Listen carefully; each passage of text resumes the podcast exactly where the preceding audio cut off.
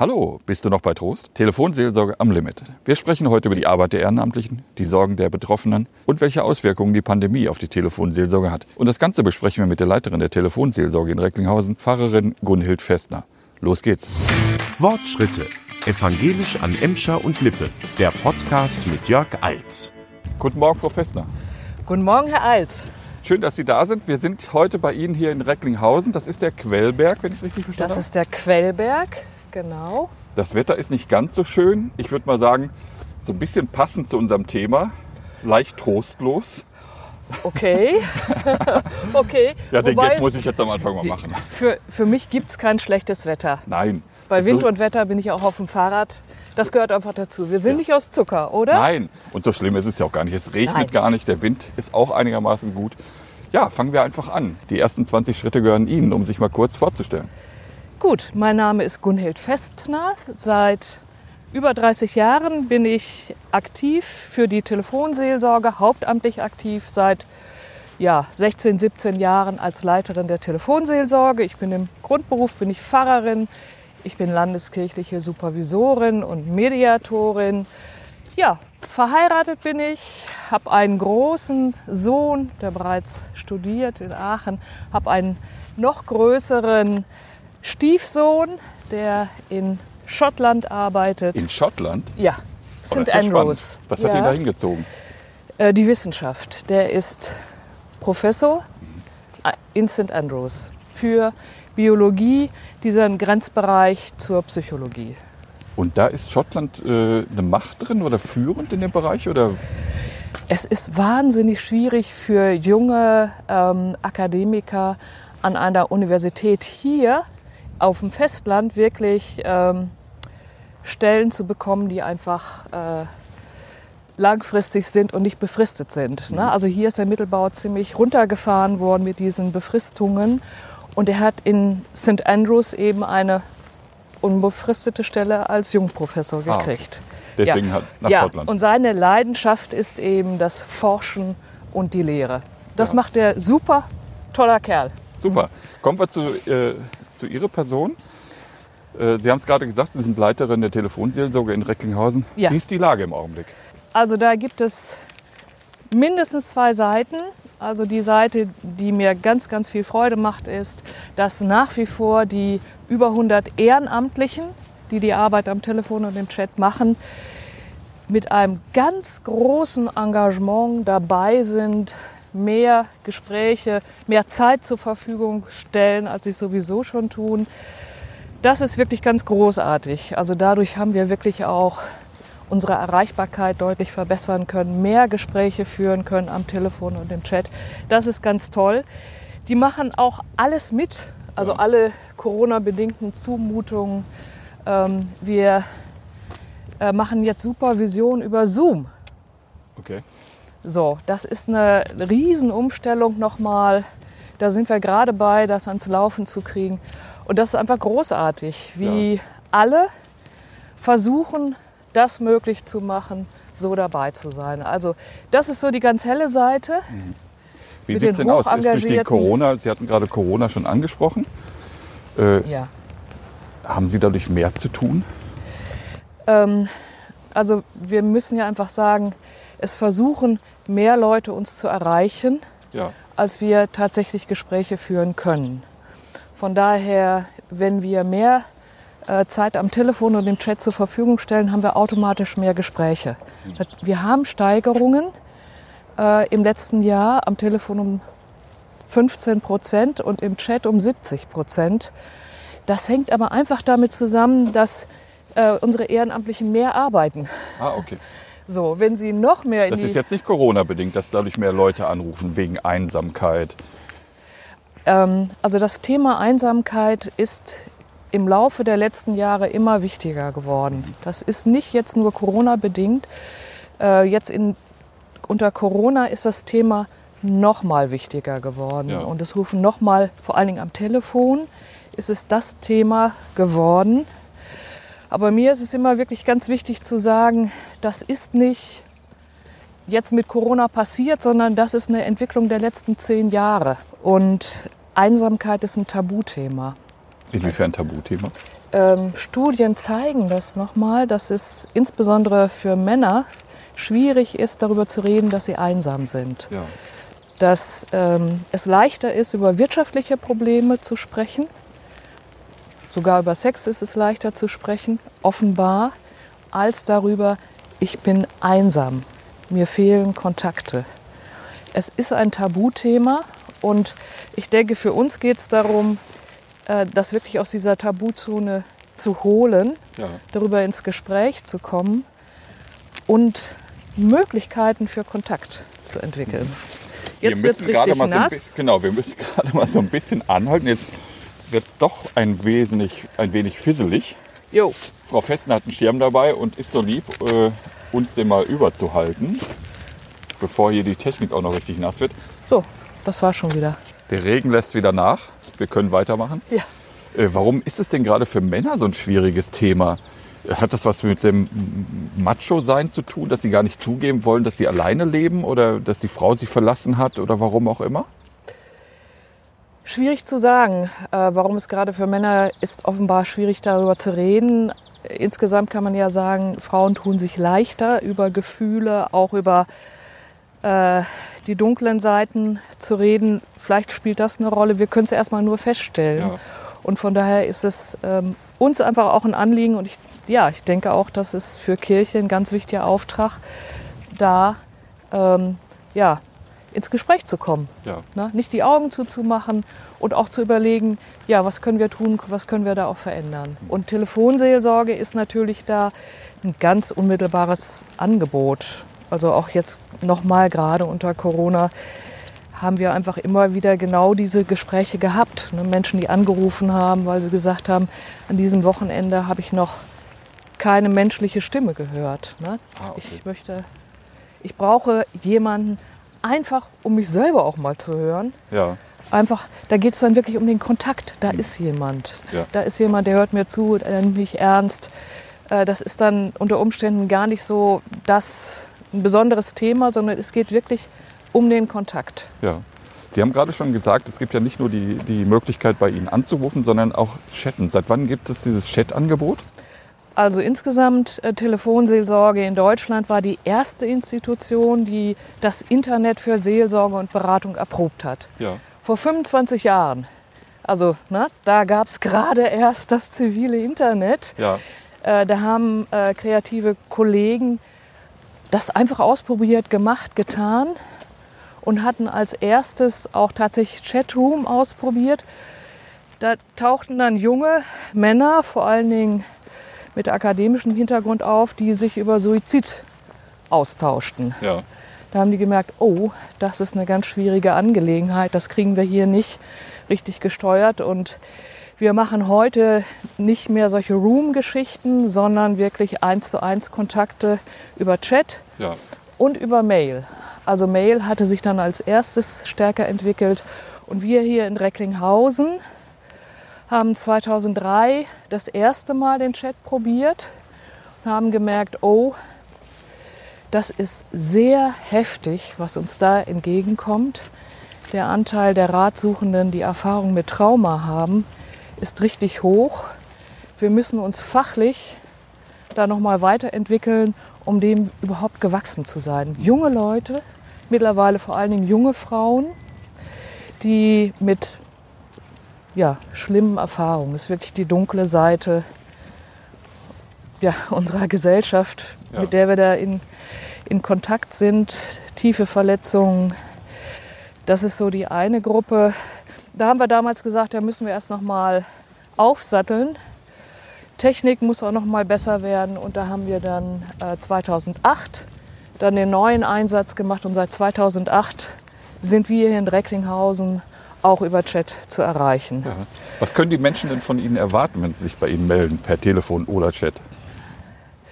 Ja, in erster Linie können Sie erwarten, ein Gegenüber, das Sie ernst nimmt, das Ihnen mit Wertschätzung begegnet.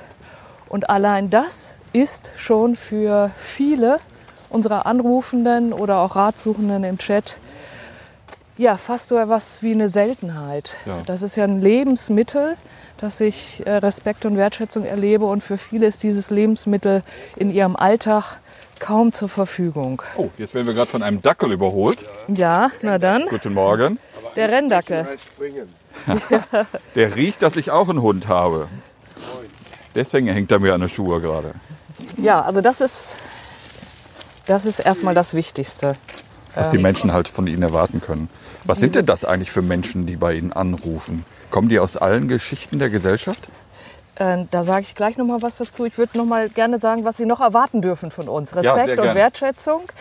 Ähm, dann natürlich Entlastung. Also für viele ist es wichtig, sich erstmal alles von der Seele zu reden. Ja. Wenn ich drin bin äh, in dieser schwierigen Situation, dann sehe ich ja nicht mehr, äh, dann ist es wie ein Riesenberg, ähm, wo alles durcheinander ist. Und gemeinsam das dann auch zu sortieren, was jetzt im Moment schwierig ist, dann können auch Ideen entstehen, was, was wäre mein nächster Schritt? Ja. Was könnte ich vielleicht tun?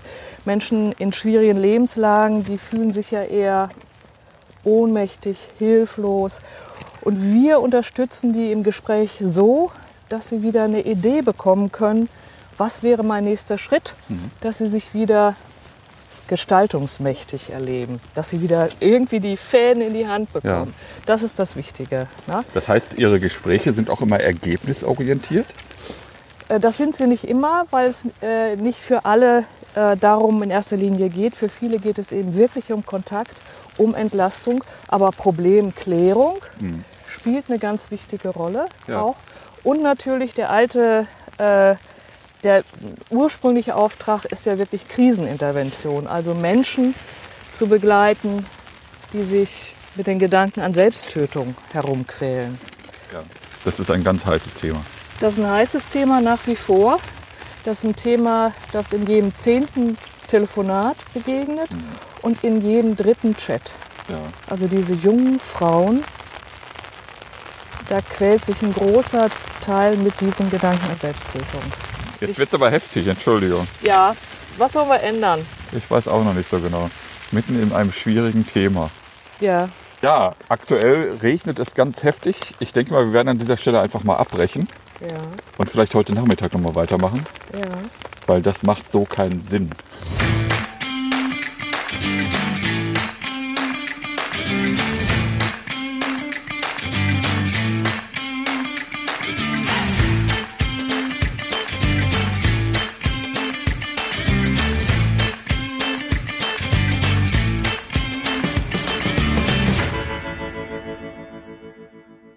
So, wir sind wieder zurück, Frau Festner. Trocken und guten Mutes.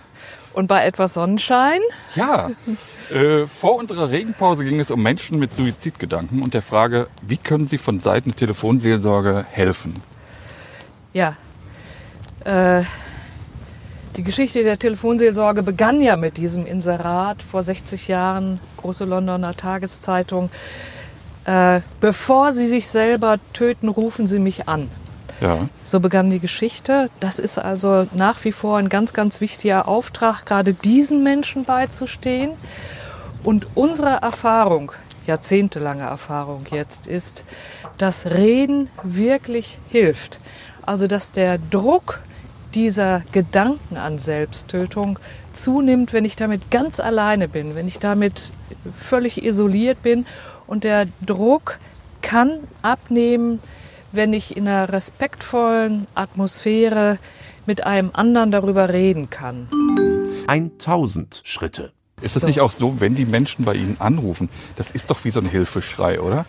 Kann man davon ausgehen, dass im Grunde noch was zu retten ist? Ja, also davon gehen wir aus. Wer sich mit diesen Gedanken bei uns meldet, ähm, bei dem gibt es auch noch einen Teil, der leben will. Also grundsätzlich niemand bringt sich gerne um. So, und bei uns melden sich Menschen, die so in dieser Ambivalenz drin hängen, Ja. äh, die keine andere Chance Hallo. Hallo, keine andere Chance, keine andere Perspektive sehen und gleichzeitig, ähm, da will aber auch noch was leben und da gibt es auch noch Verbindungen äh, mit äh, dem, was leben will. Und da versuchen wir anzudocken ähm, an diese Anteile, die leben wollen. Und unsere zentrale Frage ist immer, was soll anders werden? Jemand, der sich mit diesen Gedanken rumquält und in dieser Ambivalenz hängt, äh, da ist etwas, was unbedingt anders werden muss. Also Ähm, das Leben muss umgekrempelt werden. das Leben muss umgekrempelt werden. Also es geht in einer ganz anderen Weise darum, sich das Leben zu nehmen. Ah, Nicht wegzuwerfen, Ja. sondern es sich zu nehmen. ah sehr Na? schön. Äh, und das ist bei jedem wieder anders. Und das heißt für die Telefonseelsorgerinnen, Telefonseelsorger sehr genau hinhören. Bei einem jungen Menschen ist das anders als bei einem Hochbetagten. Äh, sich in jede individuelle Situation reinhören, ernst nehmen, auch diese Verzweiflung, die dahinter steht, ernst zu nehmen, das mit auszuhalten, auch diese Aussichtslosigkeit, die jetzt empfunden wird, aus, mit auszuhalten und gleichzeitig ähm, wissen wir aus unserer Erfahrung, auch wenn der Mensch im Moment selber keine Hoffnung spüren kann, wir haben Hoffnung für ihn. Ja, Ich musste gerade noch mal denken an diese junge, großartige Poetin Amanda Gordon, die ja sagte, da ist immer ein Licht, ja. wenn wir uns trauen, es zu sehen. Also das, da muss man ganz, ganz vorsichtig sein, aber wir sprechen da auch von sowas wie stellvertretende Hoffnung. Das müssen wir dem anderen nicht so sagen. Das ist häufig viel zu platt, viel zu platt. Ja, Ähm, und gleichzeitig wissen wir darum, auch aus unserer Erfahrung, bei wie vielen Menschen es danach weiterging und eine Wende gibt es möglich da so eine war. Zahl, wie, wie sich das dann dargestellt hat? Also wir bekommen von Zeit zu Zeit tatsächlich Rückmeldung von Menschen, äh, die uns dann, also es ist häufig so Jahresende, dass solche Anrufe sich einstellen. Im Sommer habe ich bei Ihnen angerufen, ich habe echt keine Perspektive mehr gesehen. Äh, ich war nah dran, äh, Schluss zu machen. Ähm, jetzt geht es mir wieder gut. Ah, okay. Also gut ist zu viel gesagt, aber jetzt habe ich wieder eine Idee, wie es weitergehen kann. Ja. Oder was mich total berührt hat, Ja, berührt hat, muss ich sagen. Als wir anfingen mit dem Chat, wir in Recklinghausen 2008, das ist ja eine absolute Pionierphase gewesen, wo keiner so richtig wusste, wie es gehen kann. Und wir hatten eine Ratsuchende. Der Nickname ist Midnight X. Eine Jugendliche, hochsuizidal, massiv selbstverletzend. Und wir haben ähm, echt nicht gewusst, ob sie den Tag überlebt und den nächsten Tag noch da ist. Mhm. So. Ähm,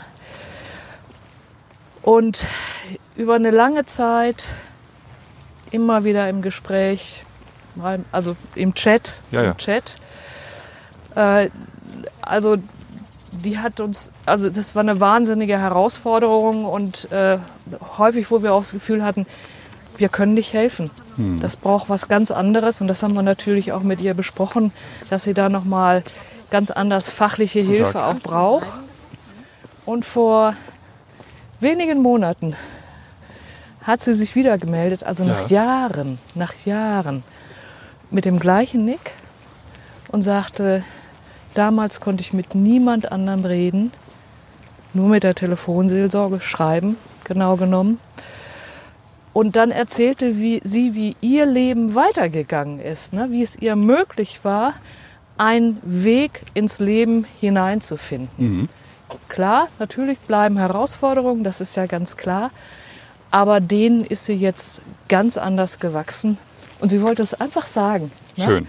So, um uns äh, ja, mitzuteilen und zu danken auch. Das tut ja auch gut. Ich sag mal, wenn man mal so eine Das hat mich positive total Rückmeldung gefreut, bekommt. Ne? weil wir uns wirklich so große Sorgen gemacht haben. Also Ja. ich mir auch Sorgen gemacht habe, aber ich weiß auch ganz viele Kollegen, Ja, sich große Sorgen gemacht haben und dann, boah, echt. Ja, sie lebt. Sie lebt und sie hat ihren Weg ähm, gefunden. schön. Ja, Äh, ist es denn auch schon mal vorgekommen, dass es eben nicht geklappt hat und Ja. die Menschen dann am Ende dann sich doch äh, das Leben genommen haben? ja. Also Das ist sicherlich eine der mh, für mich prägenden Erfahrungen auch gewesen. Das ist so aus meinen Anfangszeiten in der Telefonseelsorge Recklinghausen, wo ich äh, für ein offenes Kontaktangebot auch zuständig war. Also nicht telefonisch, sondern wirklich hier so face-to-face. Ja. Den offenen Treff, wo Menschen in schwierigen Lebenssituationen zu Gast waren, wir gemeinsam im Gespräch waren, aber auch Sachen zusammen unternommen haben. Das war eine sehr lebendige, gute Zeit und wo viele eben Erfahrung auch mit, nicht alle, aber ein großer Anteil Erfahrung mit psychischer Erkrankung hatte. Da auch eine ganze Reihe waren, die Erfahrung mit äh, Suizidversuchen hatten. Wie gehen Sie mit solchen Erlebnissen um? Nehmen Sie sowas mit nach Hause? Bleibt das irgendwie haften oder? Das berührt, das bewegt, also auch gerade wenn man so direkt im Kontakt ist.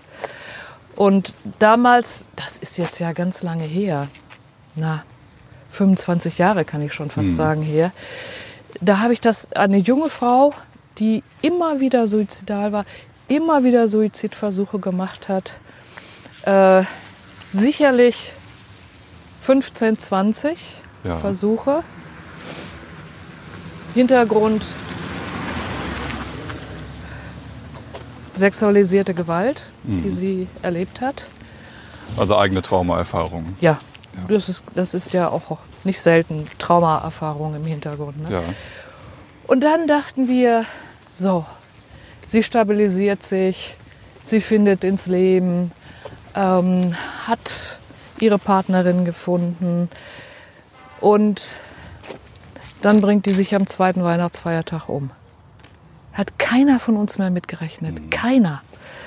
Also das war für mich richtig so, das war für uns alle ein Paukenschlag.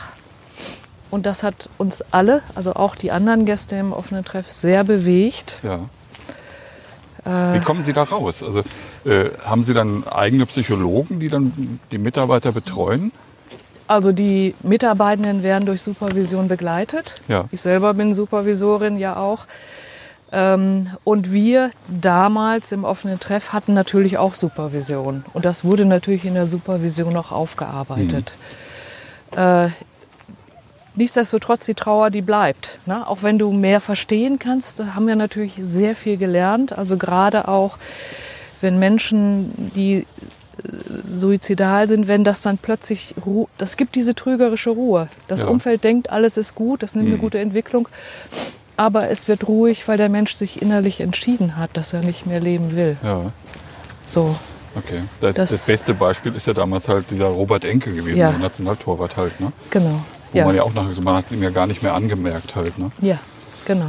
Ja. genau. Es entsteht dann diese Ambivalenz, in der die vorher stecken, ist wahnsinnig kräfteaufreibend. Ich will leben, ich kann nicht mehr leben, ich will leben, ich kann nicht mehr leben. Und wenn sie dann entschieden sind, dann tritt tatsächlich ähm, ein, ja, eine, Ruhe ein. Und das Umfeld deutet die Ruhe aber anders. Ja. Ja, und das habe ich eben selber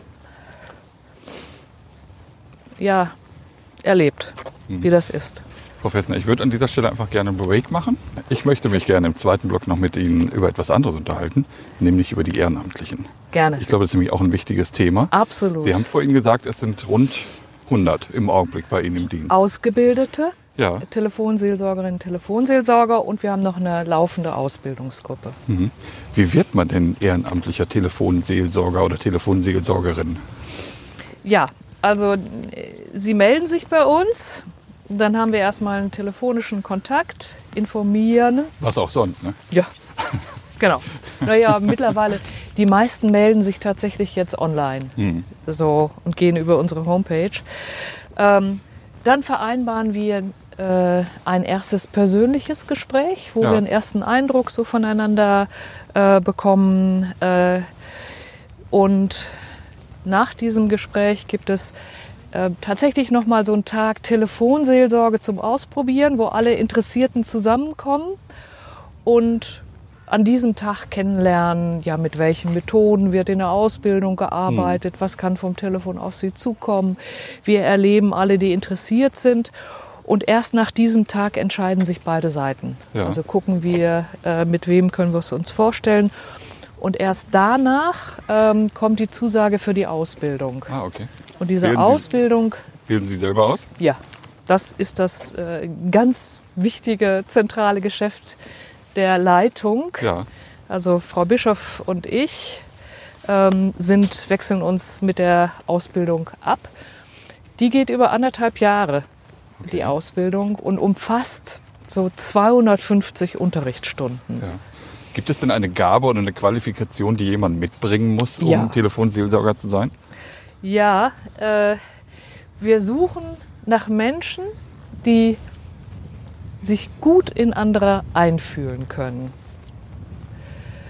Die also sehr leicht eine Idee davon bekommen, wie geht es dem anderen, was bewegt den, ähm, was ist mit ihm los. Und auf der anderen Seite aber auch eine gute Fähigkeit haben, sich selber gut mitzukriegen. Das ist nicht selbstverständlich. Ja. Ne?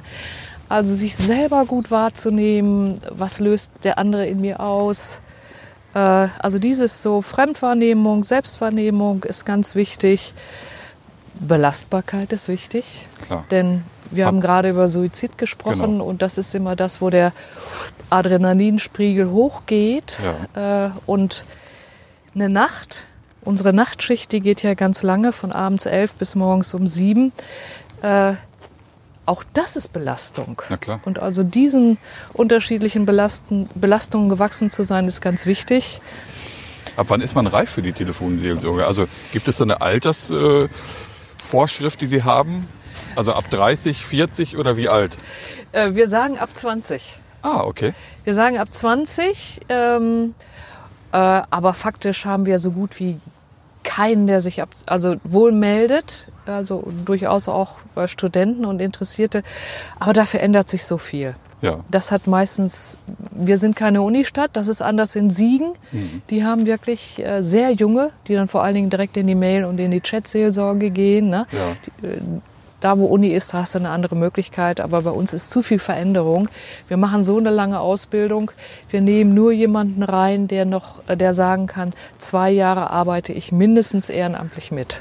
Das ist meistens bei Studenten nicht mehr gegeben. Und was für einen Altersdurchschnitt haben Sie im Die, Augenblick? der Altersdurchschnitt unserer ehrenamtlichen Mitarbeiterinnen und Mitarbeiter äh, nimmt zu. Die Mitarbeitenden werden älter. Die bleiben lange dabei. Da lange bleiben die dabei. Äh, das war immer so. Ähm, wir haben jetzt ja gerade ein Jubiläum, ein 40-jähriges äh, Dienstjubiläum einer äh, die 30 Jahre ehrenamtlich und dann 10 Jahre als Supervisorin mitgearbeitet hat. Also sie fühlen sich offensichtlich wohl und bleiben wirklich lange. Und das ist immer, wenn jemand gehen muss, ist es meistens ein tränenreicher Abschied. 2000 Schritte. Was gibt es sonst noch? Was haben wir noch, sonst noch, was wir über die, das Ehrenamt sagen können? Ähm, ja, also das, was bei uns natürlich eine große Rolle spielt, ist wirklich auch die Gemeinschaft. Ja, Also das Miteinander leben und auch durchaus auch feiern. Genau, also einfach auch, also auch Lebensfreude miteinander zu teilen. Das spielt bei uns also eine Sie große lachen Rolle. auch viel in der Ja. Telefonseelsorge. Lachen ist was ganz Wichtiges. Also Humor in der Seelsorge spielt eine große Rolle. Ja. Ansonsten So, könnte man es wahrscheinlich nicht aushalten. Ja, oder? und auch am Telefon spielt es eine große Rolle. ja. Es gibt viele, also es gibt immer wieder äh, diese Anrufe, wo eine Frau sich weinend meldet. Dann kommen die so ins Gespräch und so miteinander in Kontakt, äh, dass ein Scherz möglich wird, dass ein gemeinsames Lachen möglich wird. Das ist was ganz Wichtiges.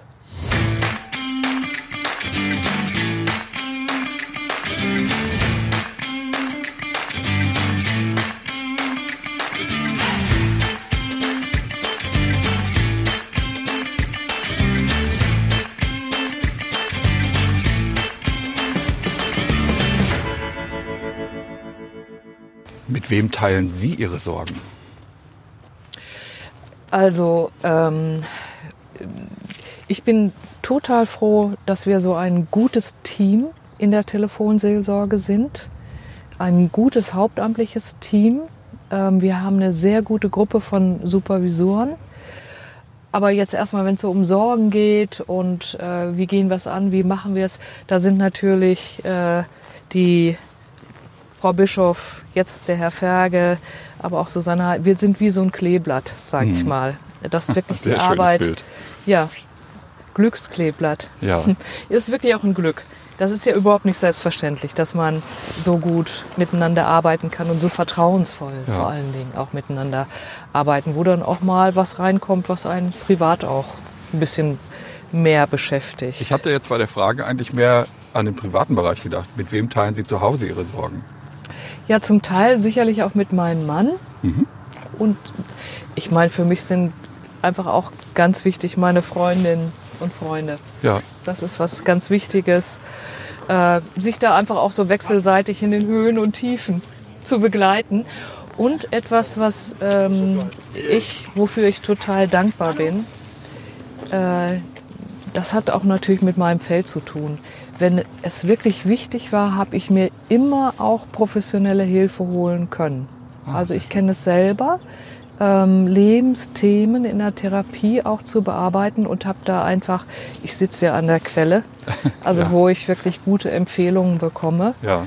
ähm, und habe davon so im Laufe meines Lebens sehr profitieren können. Würden Sie denn auch selbst bei der Telefonseelsorge anrufen? Muss ja nicht bei der eigenen sein. Oder geht das gar nicht? Ähm, ich könnte, dann müsste ich hier unser Revier verlassen. Also man landet, wenn ich jetzt in Recklinghausen anrufe, Ja. automatisch bei Ihnen. Genau, so Ah, ist es. Okay. So ist es. Also das wäre jetzt nicht so günstig, das würde ich Okay. natürlich nicht tun. Ja. Aber wenn ich jetzt zum Beispiel meine Schwester in Nürnberg besuchen würde und wäre einfach mitten in der Nacht und würde denken so, oh, ich krieg's gar nicht mehr geregelt, das kann ich mir vorstellen, dann bei der Telefonseelsorge anzurufen. Okay. Hatten Sie denn schon mal den Fall, dass jemand aus Ihrem Bekanntenkreis angerufen hat und Sie haben das dann an der Stimme erkannt, wo Sie gesagt haben, "Äh, das ist ja der Nachbar XY?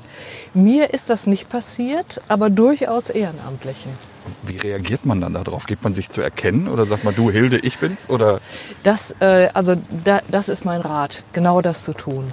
Also, denn äh, das müssen beide Seiten wissen. Na, sonst werde ich als Telefonseelsorgerin unter Umständen angereichert mit Wissen, das ich gar nicht haben will. ja, Ähm, und für den anderen, äh, ähm, also das muss eine ehrliche Situation sein. Und von daher raten wir dazu. Wir haben ja auch Menschen in der Mitarbeit ehrenamtlich, die professionell ähm, mit Klienten es auch zu tun haben. Und unter Umständen treffen die auf ihre eigenen Klienten ja. am Telefon. Ne? Immer Karten auf den Tisch Ja. und dann gucken, passt das jetzt?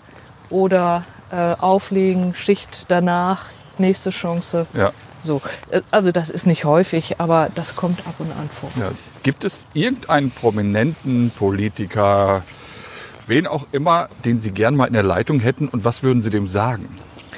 Also ich sag mal, äh, jetzt in Corona ähm, äh, haben wir den Bundespräsidenten, der hat sich, der hat sich mit Telefonseelsorge bei den Hauptamtlichen in Verbindung gesetzt, direkt im ersten Lockdown und jetzt gerade nochmal, um einfach zu hören, ähm, wie geht es bei euch, ne? was kommt an, was beschäftigt, wie kommt ihr damit klar und vor allen Dingen Danke zu sagen. Ja, Und der äh, Bundespräsident, der ist durchaus ganz gut informiert, was wir tun, hat er also auch sehr gezielt nachgefragt.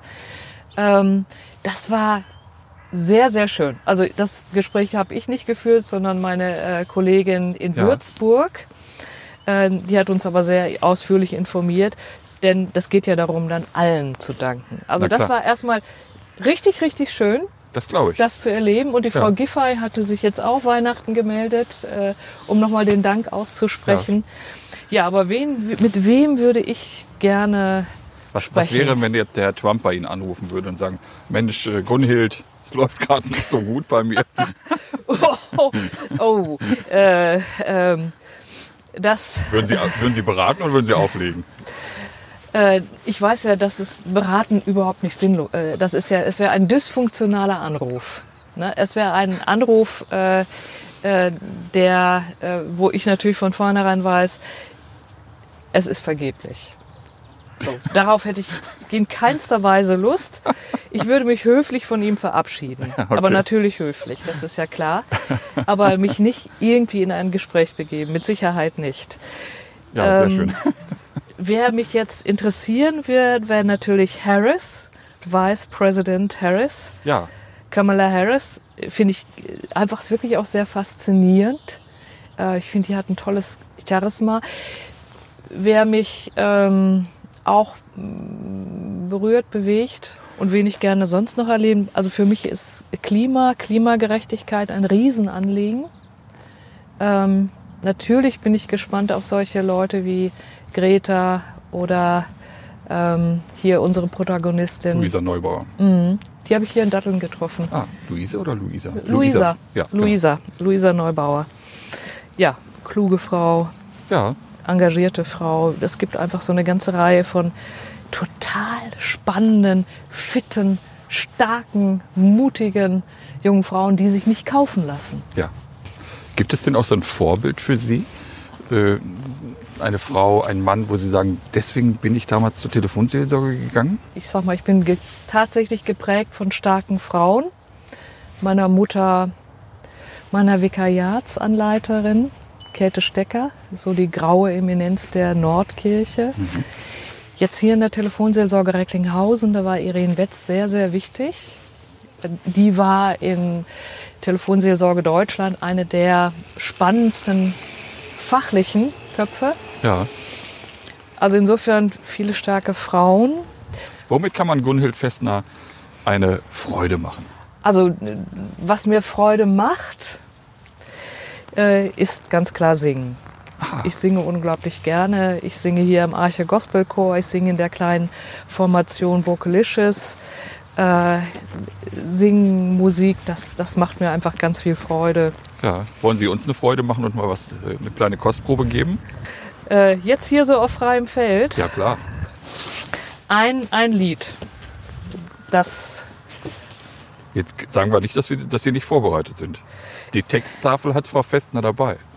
Ja, weil ich das nämlich gehört habe im Podcast mit der Superintendentin und ich dachte, wenn Sie auf die Idee kommen, Da- Das haben Sie jetzt äh, verschuldet. Sie haben vom Singern gesprochen. Ich hätte nie gefragt. vorbei sind die Tränen, das Weinen, der Schmerz, vorbei sind das Elend, der Hass und der Streit. Das Neue wird sein, gibt uns neue Kraft, es ist da im Hier und im Jetzt. Himmel und Erde werden neu, nichts bleibt wie es ist. Himmel und Erde, Himmel und Erde bekommen ein neues Gesicht. Sehr schön, herzlichen Dank. Was machen Sie, um sich zu entspannen, um runterzukommen vom Job? Ich jogge.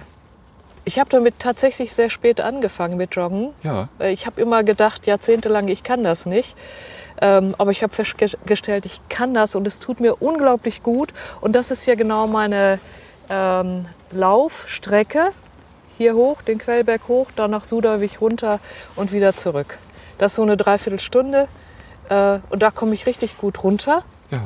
Eine ganz andere Geschichte ist, ich mache unheimlich gerne Fädel ich Ketten. ich mache Schmuck.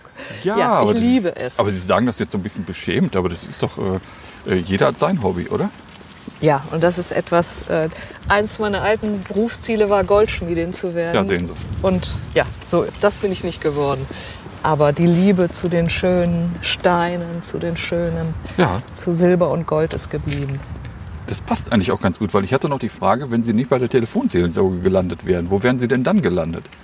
Als Goldschmiedin tatsächlich? Goldschmiedin war tatsächlich äh, äh, ein Berufsziel. Oder sagte meine Mutter, ähm, da musst du entweder einen reichen Mann heiraten äh, oder na, du wirst irgendwo vielleicht bei einem nicht so spannenden Schmuckschmiedestopp äh, dann auch sein.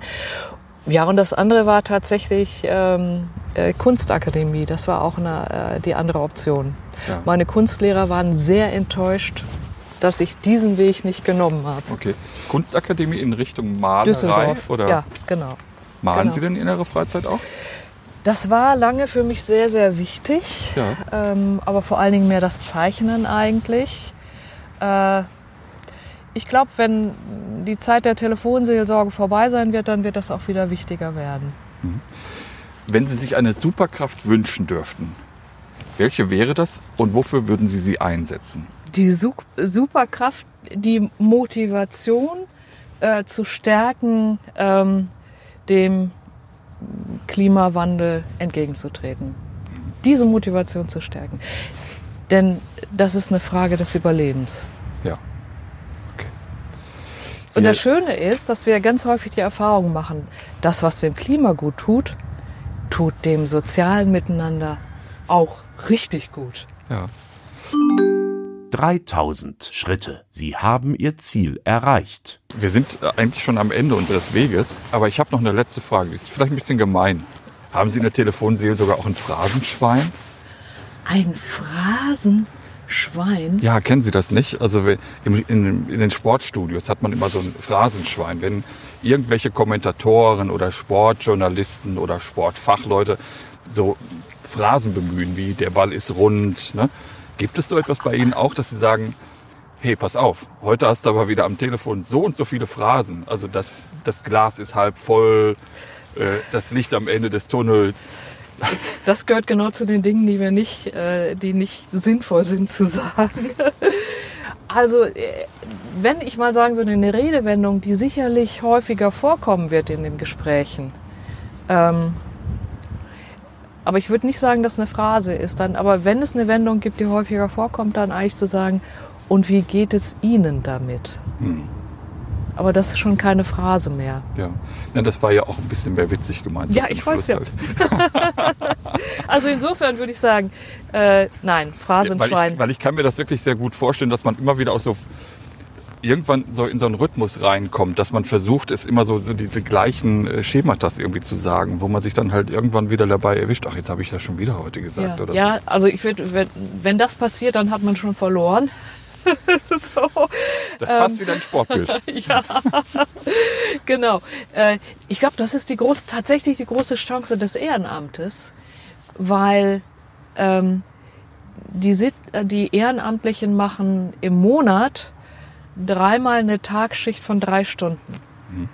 Und das heißt, diese Gefahr, die da wäre, wenn ich das täglich machen würde und wenn ich das täglich viele Stunden machen würde, dann ist es, glaube ich, ganz schwer, sich so einer solchen Phrasen äh, zu widersetzen. ja, genau. Das wird einen dann, glaube ich, über kurz oder lang ereilen. Das, das ist, glaube ich, tatsächlich die Chance. Ja. Das ist, ähm, ja, dass diese Routine nicht, äh, sich nicht so einspielen wird. Mhm. Das ist interessant. Also auch die, die ganz lange mit uns, äh, äh, bei uns mitgearbeitet haben, ähm, wenn die dann am Ende der Zeit sagen, nee, und Routine gibt's nicht. Okay. Haben wir alle Fragen geklärt oder brennt Ihnen noch irgendwas auf der Seele? Müssen wir noch irgendwas sagen? Vielleicht, dass natürlich die Gespräche anonym sind, kostenlos. Absolut. Anonym ist ganz, ganz wichtig, kostenlos, rund um die Uhr, am Telefon, aber eben auch im Internet, über Mail oder über Chat. Ähm, Und die Internet, das findet man über unsere Homepage www.telefonseelsorge.de. Dann haben wir das auch noch untergebracht. Frau Festner, herzlichen Dank. Es war wirklich ein tolles Gespräch. Ich habe wieder sehr viel gelernt. Ich finde, das Danke ist immer Ihnen. sehr Fürs- gerne. Ich finde das immer das Schöne bei diesen Fortschritten, dass ich immer wieder Neues dazulerne. Herzlichen Dank.